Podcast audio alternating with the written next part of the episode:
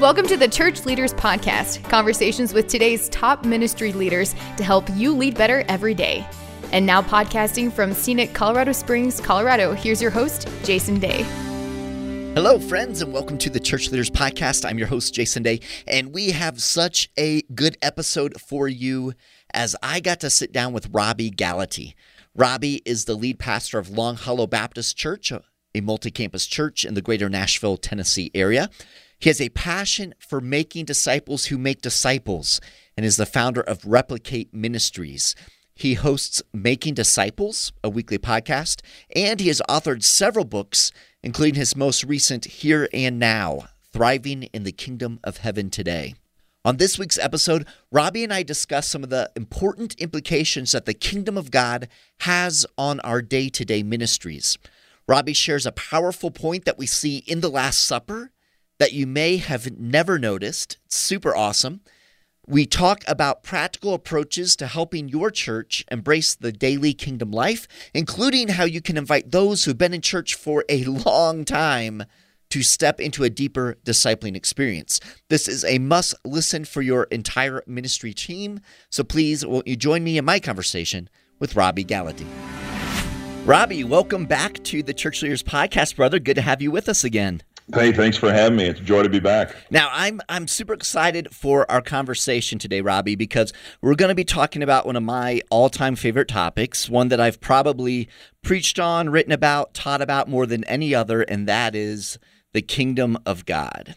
And mm-hmm. um, I know that's very dear to your heart. You've um, you've not only do you preach a lot on that, obviously, and and teach on that, but you've written several books, including your latest, Here and Now.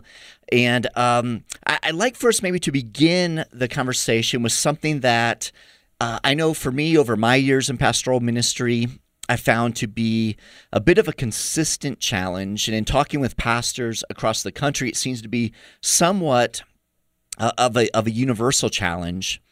And that is how we help the people in our churches come to a better understanding of the kingdom of God and its implications on our present day lives as opposed to something that is kind of out there somewhere, you know, something only to be maybe experienced after we die. Because it seems that so many people seem to have this view of the kingdom life or eternal life that really doesn't begin until after our physical life ends.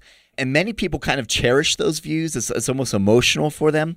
So, Robby, help us um, as pastors, as ministry leaders, how do we begin to encourage a, a, a more biblical understanding of what uh, the kingdom of God is all about for us here and now? Yeah, well, I think this is, as you said, not only is it exciting for me and, and exciting for you, but I think this is the fundamental concept that uh, is essential for us, not only for the future, as a lot of us think about heaven, but I think it's essential for us in our Christian life today.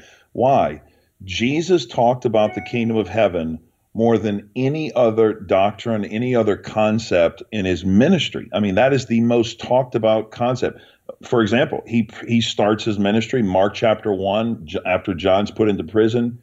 Jesus comes into Galilee proclaiming the gospel of God, repent and believe for the kingdom of heaven is near, right? Right. He finishes this whole concept uh, uh or, or this whole teaching about his ministry and the discipleship of his guys Acts chapter 1, the very first thing it says he does with them after the resurrection, Acts 1, for 40 days, he's teaching to them about what? The kingdom of God.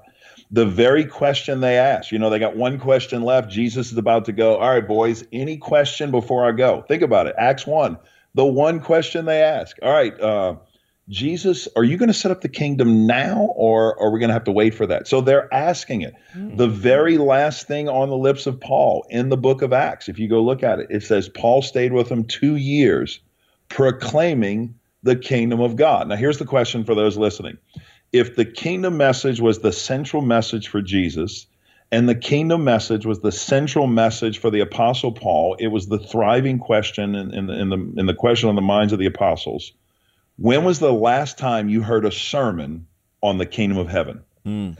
or right. better, when was the last time we had a conversation about the kingdom of heaven? Now, I, I, get it. I mean, I'm in the boat too. I mean, prior to doing research for this book and preaching on this at my church. I was thinking my own life, when was the last time I preached on the kingdom of heaven? And I really was convicted. And I started to do some research. And here's what I realized. If I were to ask you this question, Jason, this is very telling, but if I were to ask you this question, where are you thinking, here and now or there and then? When I ask the question, what is the kingdom of heaven? Most people, if you're like many Christians, most people are going to say there and then, right? right it's right. we go to when we die. We're going to be ejected from this world that's degrading and falling apart, and we're going to be sent into the spiritual abyss of the Disney world in heaven. uh, you know, this this palace in, in, in, the sky that we're going to go to one day. And so, and, and all those things are great and true. I mean, we all want to see Jesus and be in heaven one day. Right. But for Jesus, and here's where the rubber meets the road 90% of the time, Jesus talked about the kingdom of heaven not as a place that was there and then. For Jesus, 90% of the time, the kingdom of heaven was here and now. And if that's the case, could it be, watch this, could it be that we have spent most of our time as pastors, church leaders, Christians, teaching our people what they're saved from and we have neglected to train them and equip them to show them what they're saved for. Mm. See, because if heaven's only some place I go to after I die, then whatever I do here on earth is optional, right? Like I'm right. going to heaven. Who who cares if I go to church? Who cares if I serve on the mission field? Who cares if I give? And with that model of just trying to get people to, to be saved and say, aha, at the right place, so we can pat you on the back and baptize you next week and tell you to suck it up and see you uh, at church the following Sunday, if that's all the Christian life is, watch this spiritual disciplines, mm. living in the Christian life through obedience becomes recommended but not required activities. Yeah. And I think that's where we are today in the church. I think you would agree with me. Yeah, yeah, yeah, for sure, Robby. That's that's good, and I, I love that take because one of the things that people that know you well know that you are. Um, you don't just focus on conversion, although you celebrate when people come to Christ, but, but your heartbeat is about um, making disciples, you know, like people mm-hmm. growing in their faith, people digging in, people having that ongoing life transformation, right? So, so I love that because uh, in, in in your book you talk about this idea, and I, I, you share an experience. I think it was that you had on a mission trip, and and one of the missionaries uh, talked about you were asking how they how do you know like your ministry's effective, right? And the the the response that she gave was, you know, it's not that, that, like they don't judge their effectiveness on how many people we save because God is the one who saves. That mm-hmm. their job is to help people really take their their next step on their journey. It's it's it's actually focused on the discipling, um, not mm. the conversion, right? And so, right. talk to us through that because I, I think a, a lot of times, and, and even, um, and we can even go here, even a lot of our denominations, what they're asking us to report on, the metrics they're using, uh, tend to lean more towards this uh, conversion experience versus discipling, disciple making. So, talk to us a bit about how we kind of shift that focus into what you said this idea of the kingdom here and now and and what that means for our lives uh, uh, as far as spiritual formation here and today so help us through that a little bit. Yeah, I mean, let me make it practical for for those listening in, in ministry, and you know, we're, we're we're trying to live this out. So we could talk theology and philosophy, but what does this look like practically? Good. If if the Christian life was only about trying to get you out of earth into heaven, then why in the world would Jesus leave us here after conversion? I mean, think about this. I mean, Jesus can, he could do anything. So if a person comes to faith in Christ, then they're ejected immediately like spiritual bottle rockets into heaven, right? Immediately, right. like like there's another one. Wow, another guy gets saved.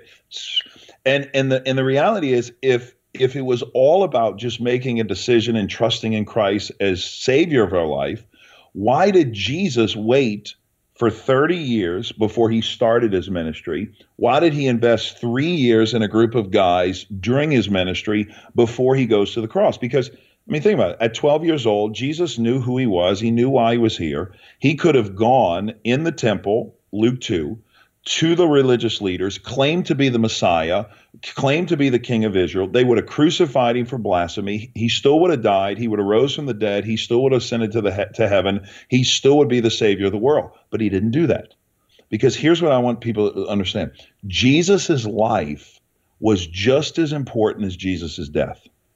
Because he knew that the mission was going to be carried on through the advancement of the lives lived by the apostles on mission for him. And so you got to realize Jesus' life was just as important as his death. And I think for us, so here's the big shift. How do we shift our minds from thinking there and then and and and move from there to here and now? And if you think about it, it's an upstream swim. I mean, all of our or a lot of our Christian songs about heaven or some of the hymns from years ago are all about there and then. I mean, one of my favorite songs is I Can Only Imagine. Well, who doesn't only imagine, right? We want to imagine like when we see Jesus face to face, you know, and, and we're forever with him. But think about some of the hymns and, and, and songs of the past. Beulah Land, I'll Fly Away. Yeah. When the rolls call up yonder, you know, this world's not my home. Mansion on a hill. I mean, all these songs are about the future. Even our creeds are about the future. I mean, you think about even the Apostles' Creed. I mean, we love it and we, we celebrate it, but even the Apostles' Creed, AD 390, when they create the Apostles' Creed, there is no line about Jesus' life. In fact, it says Jesus was born of a Virgin Mary, and the very next line, think about this, is suffered under Pontius Pilate. So even the creeds don't have anything about Jesus' life. Now, I'm not saying they're wrong, and don't hear what I'm not saying. but what I'm saying is we're predisposed uh, in our culture to think about tomorrow. Let, let me bring it. Let me bring it close to home.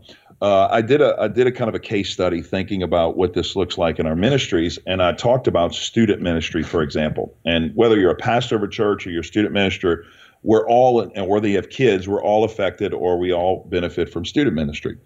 Think about most student ministries, right? My two boys, Rig and Ryder, I have two sons. They're 10 and 8. Um, and both of them have professed faith in Christ. One of them at eight, one of them at seven. And both of them, I'm trying to, by God's grace, intentionally disciple them now. But let's say they grow up, they're in the church, they're around the things of God, they hear the Bible, they know the Lord if they go to a typical student ministry in most churches, here's what they're going to enter. At the age of sixth grade or the grade of six, they're going to enter into the student ministry. They're going to be invited to the crescendo of every student ministry, which is summer camp. You'd agree. I mean, that's the crescendo. You bring all your lost friends, let's get them saved, let's take them to camp.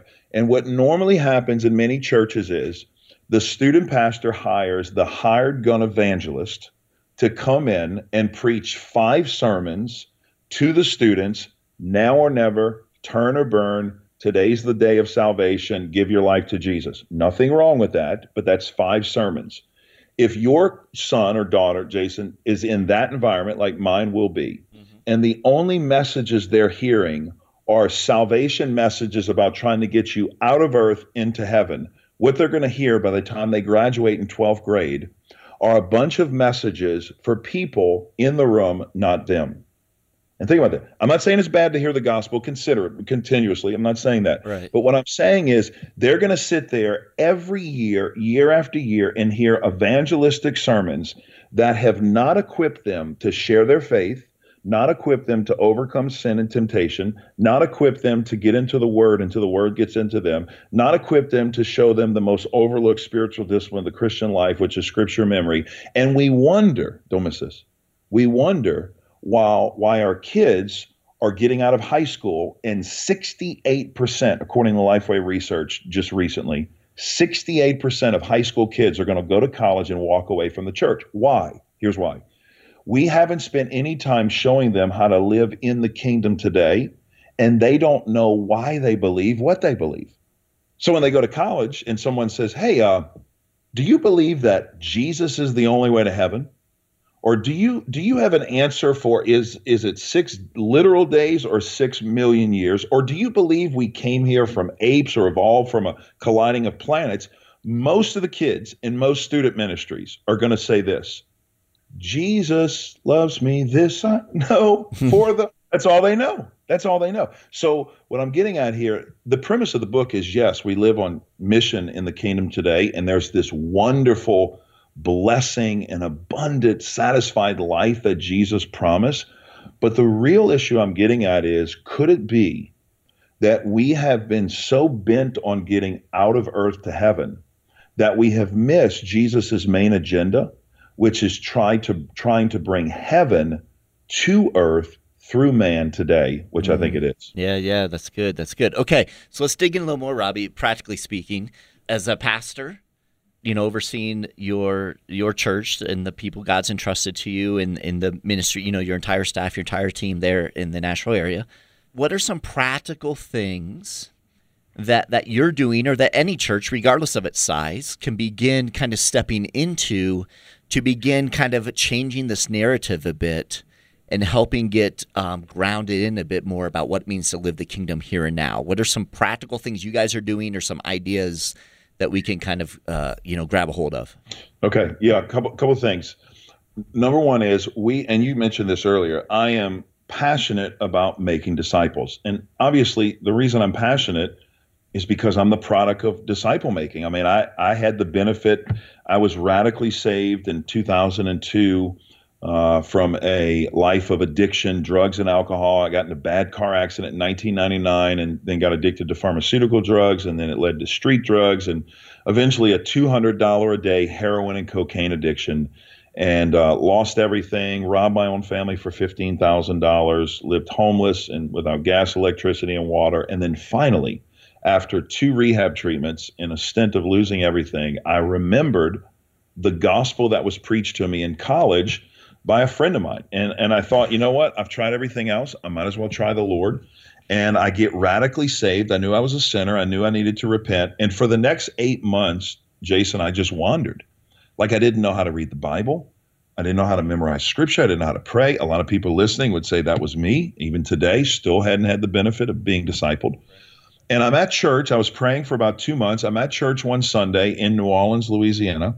And uh, a guy named David Platt is uh, a church member, and many may know him from Radical, and he uh, was the president of the IMB. But he was a he was a seminary student uh, at the time, and David comes across church one Sunday, and he had heard about me wanting to be discipled and invested in. He said, "Hey man, do you want to meet uh, once a week to study the Bible, memorize Scripture, and pray?" I said, "David, I'd love to." He said, "Pray about it." I said, I already have. When do we meet?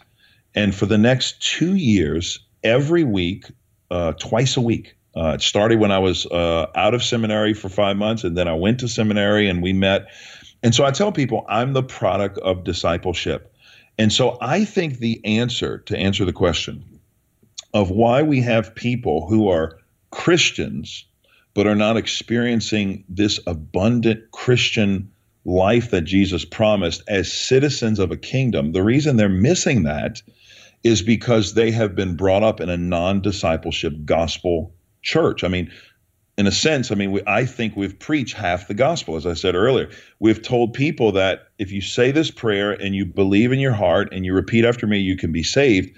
And what you do from the moment of salvation to the return of Christ or your death, whatever comes first, is optional for you. And so, what we do at Long Hollow, the church I pastor, we do something called obedience based discipleship. Okay. Big difference than just discipleship. And, you know, I realize discipleship can be kind of a junk drawer term because uh, it's kind of a hot topic now. I'm sure you've talked about this in podcasts with people. I mean, a lot of people now, wouldn't you agree, are talking about discipleship. Definitely. I mean, I mean, we we more so. Wouldn't you agree? More so now than years before. Yes, I mean, when yes. I didn't hear it. I mean, even now, we're and I'm excited by this. The problem with with with the excitement is I'm also cautious because I realize that in the church world we have a temptation uh, and a tendency to hijack terms and wrap labels on old packages and try to repackage something and sell it differently as it already always was. And that doesn't work. And so what I mean is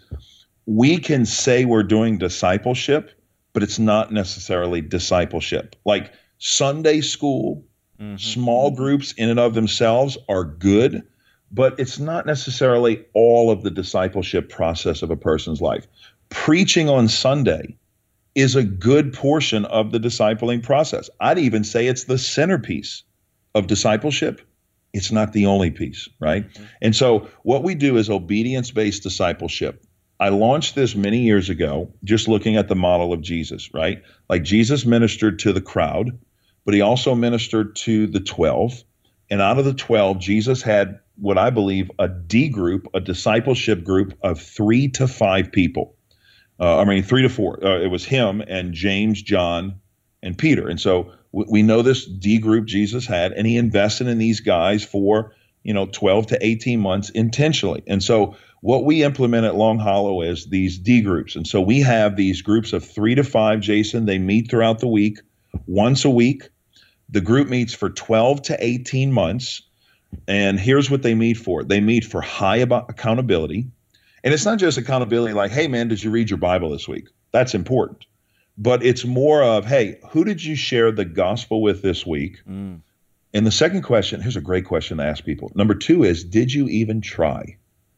Uh, we also ask, how are you loving your wife as Christ loved the church? Another question we ask is this Did you do anything this week that would disqualify you or hinder your walk with God?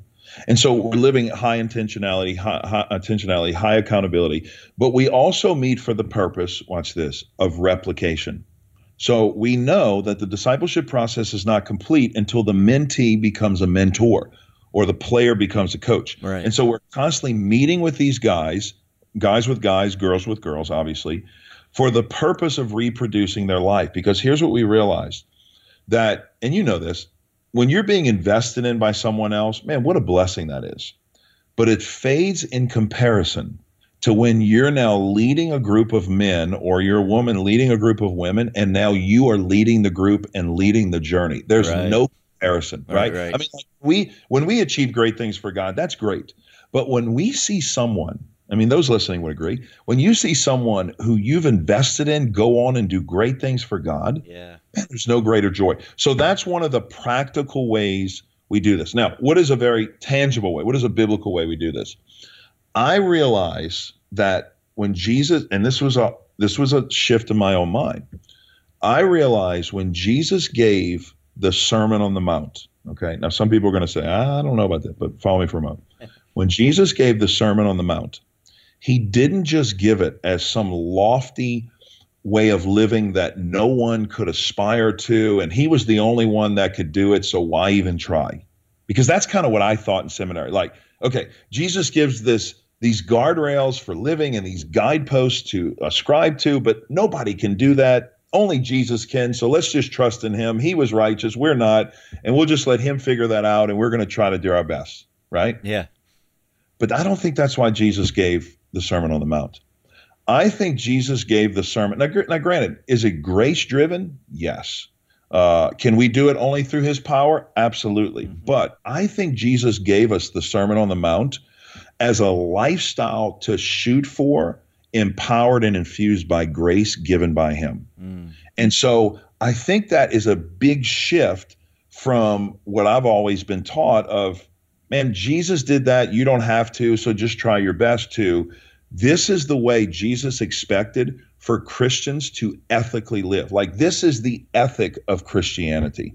That's so solid. And, and as you're saying that, as you're talking about what that looks like, inviting people into that um, through, you know, D groups and those things that you're doing at, at Long Hollow Baptist, um, one of the questions that came to mind, and I'm sure there are plenty of other pastors and ministry leaders who, who you might be thinking through the same thing. And it kind of harkens back to some of the things you said in the very beginning of our conversation. And that is, um, okay, so we have our churches, uh, you know, we have people God's entrusted to us, uh, people that have been in church. For, for many of us as pastors, there are people in our churches that have been in church longer than we've been alive, right? You know what I mean? So, yeah, and, they, yeah. and they have this, uh, again, this kind of emotional view of, of, the kingdom of God and of heaven and of the afterlife. They feel like they are, you know, right right in the midst of it all.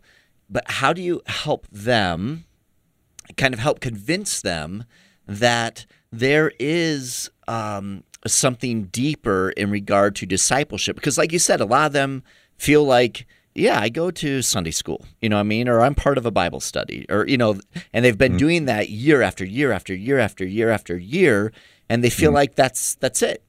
How, yeah. So how do you help them without you know offending them? Like, hey, there's there's something deeper. You know, um, how, how, do you help them make that transition into something deeper? Yeah, or losing your job. right, right, right. Exactly. like, like like turning everything over and losing your job. I mean, that's what you're getting at. Yeah. How do we do that? Okay, this is a great question because I think.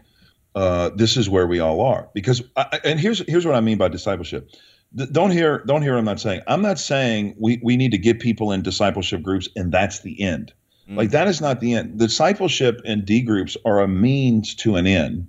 And the end is to be conformed to the image of Christ, right? Yeah. To live as kingdom citizens in the kingdom, experiencing the rule and reign of the king. And so here here's a concept in America we don't understand much, but it's it's worth talking. And I really kind of tease this out in the book, but it's the concept of England. Okay, so if you live in a monarchy as opposed to a democracy, which we live in, a monarchy in England, you have a queen or a king, right? And so they rule the country, they rule the province, they rule the region. People who live in that country are not called citizens, they're called subjects.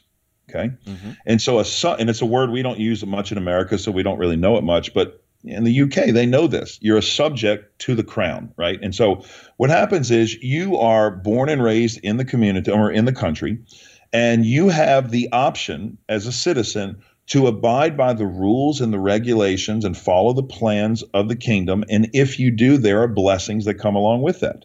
For example, you get the protection of the province, the, the crown. You get the uh, you get the joy of having health care and and uh, and, and schools and, and, and education opportunities. So you have all those blessings.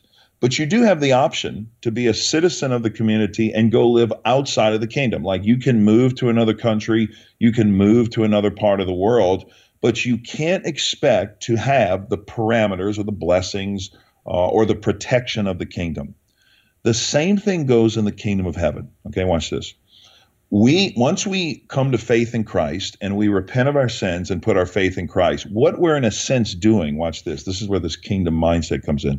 What we're doing is we're saying we're no longer the king on the throne of our own heart. We have a new king. There's a new sheriff in town, right? He's leading the charge. He's in control. I'm not. And his name is Jesus. That's why, and this is a long discussion, I don't think you can be a Christian and trust Jesus as Savior, but not obey Him as Lord. Mm. You know, to, to follow Jesus as King and Lord and Savior, it's all it's all part of the pack. It's a package deal. Right. Okay, so you're following Jesus as King, Lord, and Savior. You can't compartmentalize the attributes of Jesus. Okay, it's all part of the deal. So if we as Christians, okay, born into the kingdom, been given access into this this royalty. We're joint heirs with Jesus, adopted into the family of God, our master leader is a king. Then we have all the benefits and the blessings of the kingdom. Like I tell people, when, when you enter the kingdom, you have access to the bank account of heaven. I'll give you a story. When I got married to Kandi, my wife, I was only uh, I was only set free at that point from from drugs and alcohol for two years. Okay, and so I had debt, and I had I was paying my parents back for money I took from them, and I had school bills, and I didn't have a lot to my name, so it really wasn't much on my resume that I brought to the relationship. But Kandi, my wife, she had been working since she was 16, Jason. She had a retirement plan. She had a bank account. Hallelujah, right? I mean, she had she was working. I mean, she had not only just she had stunning good looks, but she had a passion for the Lord and she had a bank account. The day we got married, okay, when I said I do, and when she said I do, and Brother Don, who was her pastor, performed the wedding, at that moment, her bank account became mine. So I was able to now write checks and withdraw money from that account.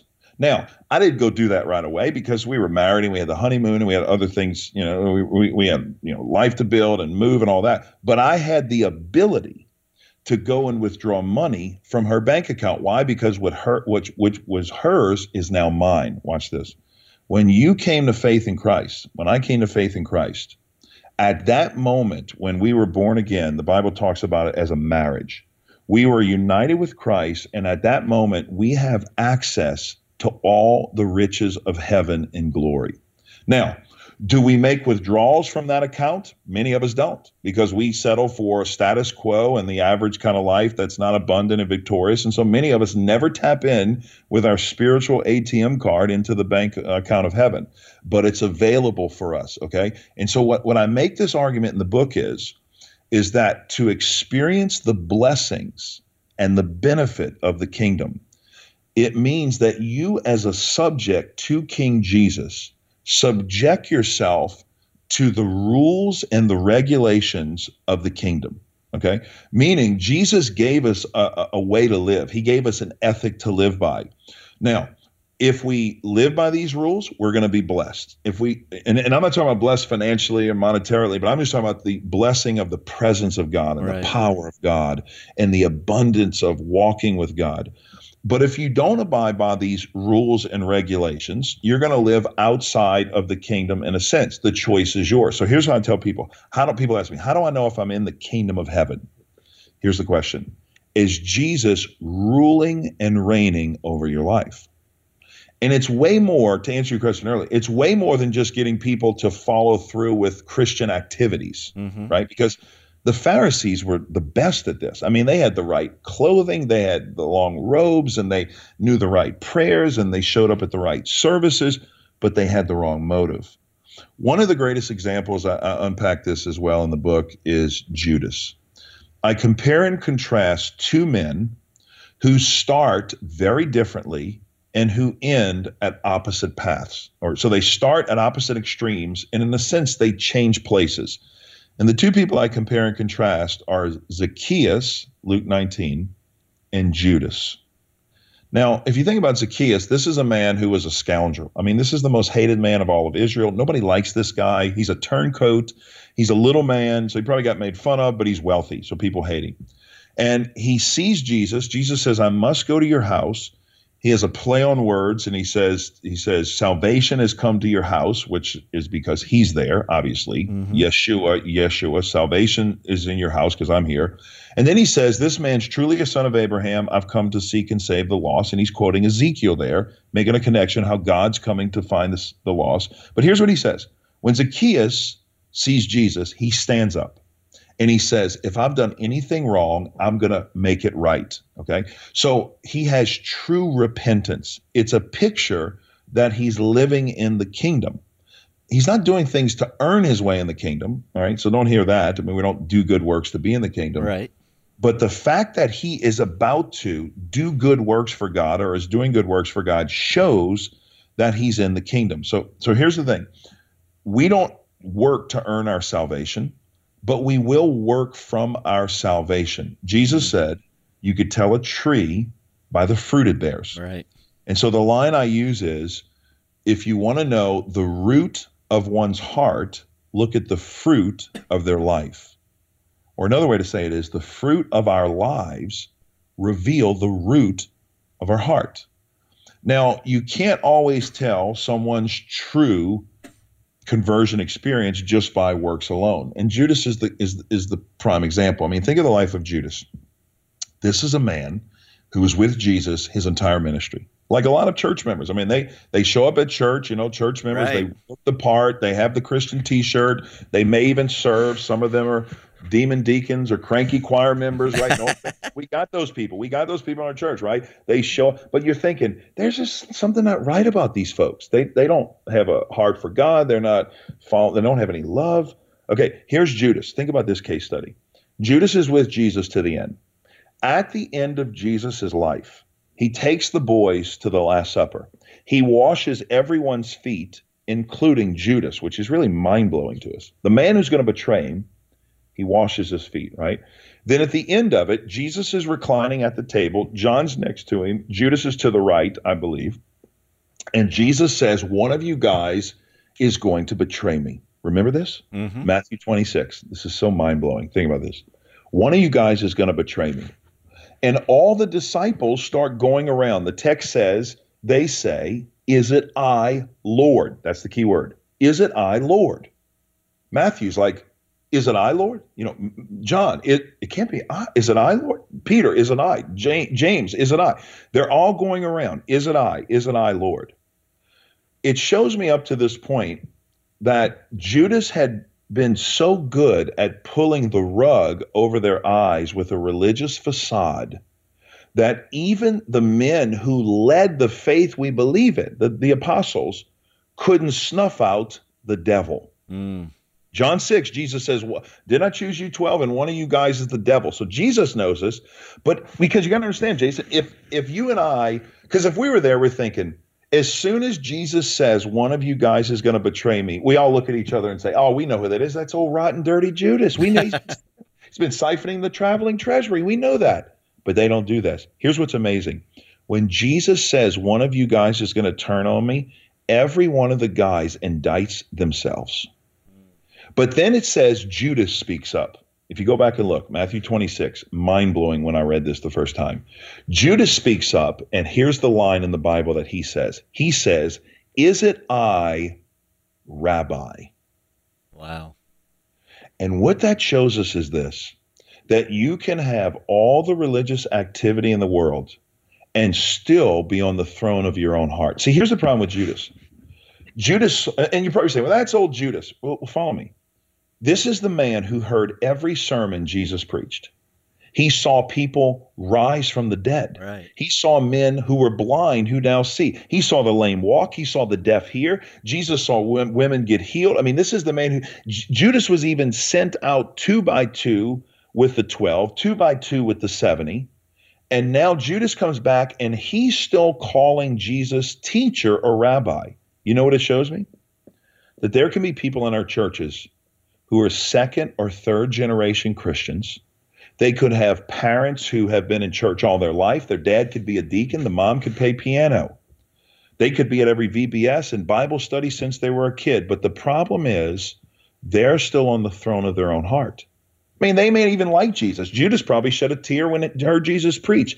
But when push came to shove, Judas was still calling the shots. And the warning for us here is this there can be people who look like they're in the kingdom, but they're still the king of their own heart because they're calling their own shots and still they so they are far from God. And it's a great warning to us because Jesus said, listen, many people on that day are going to come to me and say, Lord, Lord, I did all this religious activity for you. I cast out demons. I prophesied in your name. I healed the sick. And Jesus said, I'm going to look at them. You remember these words? Mm. And say, Depart from me, I never knew you. Here's the thing I want us to think about. It's not, the question is not, do you know Jesus? Like from Matthew 7 21, we can get this. He's not saying, do you know me? The question is, does Jesus know you? Hmm. And here's what I tell people. I mean, imagine on that day, right? Like, hey, Jesus, you don't remember me? It's Joe. I mean, golly, went on that mission trip. You don't remember the money I gave in the offering that time? You remember me, Joe? And Jesus is going to turn around and say, Do I know you? Hmm. do, do I know? Hey, it's Susan. You remember Susan? Golly, I served in the children's ministry and I, I helped with the worship team. Golly, I mean, I went on that one time over. You don't remember me, Jesus, Susan? Do we know each other? Hmm. And and what a sobering thing to think about yeah. that there are going to be people who have all the ornaments of, of the kingdom citizenship, all the outward appearances of being kingdom citizens. And because they have relinquished the throne of their heart to King Jesus, Jesus said on that day, what a sobering day, I'm going to say to them, Depart from me. I didn't even know who you were. So the question is for our people, is to get them to see not only do you know Jesus, which is, I mean, a lot of people know Jesus. All right. What we try to get people to see is, does Jesus know you? Meaning, are you fostering this relationship with Jesus, which simply takes time to build? That's what the discipleship group offers so well. It gets people in a natural rhythm of meeting once a week and texting throughout the week of spending time in the Word and accountable to memorize the Word and live the Word and share the Word. And what discipleship does is it puts them in this, as, as Greg Ogden says so well, this hot house of transformation, this incubator, this uh, th- this garden of growth where you plant yourself deep in the Word of God and God begins to grow you uh, along the journey. Brother, that's so good. So good. I love that, Robby. Um, hey, listen, brother, we're we're gonna have links um, for all of you listening, links in the show notes to Robby's newest book, Here and Now, and I love the subtitle, brother, "Thriving in the Kingdom of Heaven Today." Um, so we'll have links to that. But Robby, if if people want to connect with you a little bit more, maybe learn more even about um, your D groups and how you kind of approach that there at your local church, what would be the best way for them to kind of learn a little bit more or connect? Yeah, well, uh, my passion obviously is discipleship. So I have a podcast uh, that we do weekly called Making Disciples with Robby Gallaty. You can just search it online. Uh, and every week it's a 20 minute podcast. I have a co host named Chris Swain, and we just talk practical discipleship principles. Like uh, I think our last podcast was the allure of the megachurch and why that only works 1% of the time. And so we just talk about all things practical. And what does a discipleship group group look like? What does my quiet time with the Lord look like? How do you structure a staff to make disciples? Uh, and then our website um, is replicate.org. Uh, so we have a ministry website where we train pastors and leaders and just help them make disciples. Because I realize in the church, there's a lot of people who want to make disciples, but wanting and knowing are two different things. And, and I realize this about just church folk. When our church members don't know what to do, they simply don't do anything at all. Right. And so they want to grow closer to the Lord. They want to hear the voice of God. They simply don't know what to do. And so we're not the experts on discipleship, but I tell people we've paid a lot of dumb tax so that we don't have to. So yeah, replicate.org. That's, that's good. And we'll have links both to your podcast and to um, to replicate.org in the show notes as well so people can check that out. But brother man, certainly appreciate you. Love having you on. Um, you have such a heart for um, for the kingdom, but you have a heart for the church. That's what I love about you. you uh, pastors, ministry leaders, uh, brothers, sisters, your colleagues um, who are doing ministry. You you always um, you're so, such an encouragement to so many of us who are in ministry. So thank you for making the time to be with us, brother. Man, thanks for having me. I always are encouraged by this podcast and what you guys are doing as well at Church Leader. So thanks for having me. Awesome. Thank you. God bless you, my friend. Thank you. I appreciate you taking the time to be with us on this week's episode.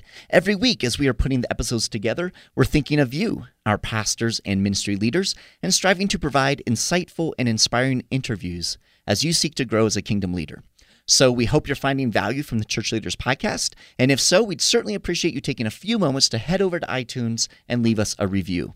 Your positive reviews and ratings help other church leaders more easily find our podcasts so they too can benefit from these interviews. Again, we thank you in advance. And if you have any comments, any questions, suggestions, or ideas for guests, I would love to hear from you. You can send me an email to podcast at churchleaders.com, or you can connect with me on Twitter. Finally, you can find this podcast as well as other great faith based podcasts on the FaithPlay app. It's available for both Apple and Android. And so we encourage you to check that out as well. So until next time, this is Jason Day, encouraging you to love well and lead well. You've been listening to the Church Leaders Podcast. For articles, videos, and free resources that will help you lead better every day, visit our website at churchleaders.com. Thanks for listening.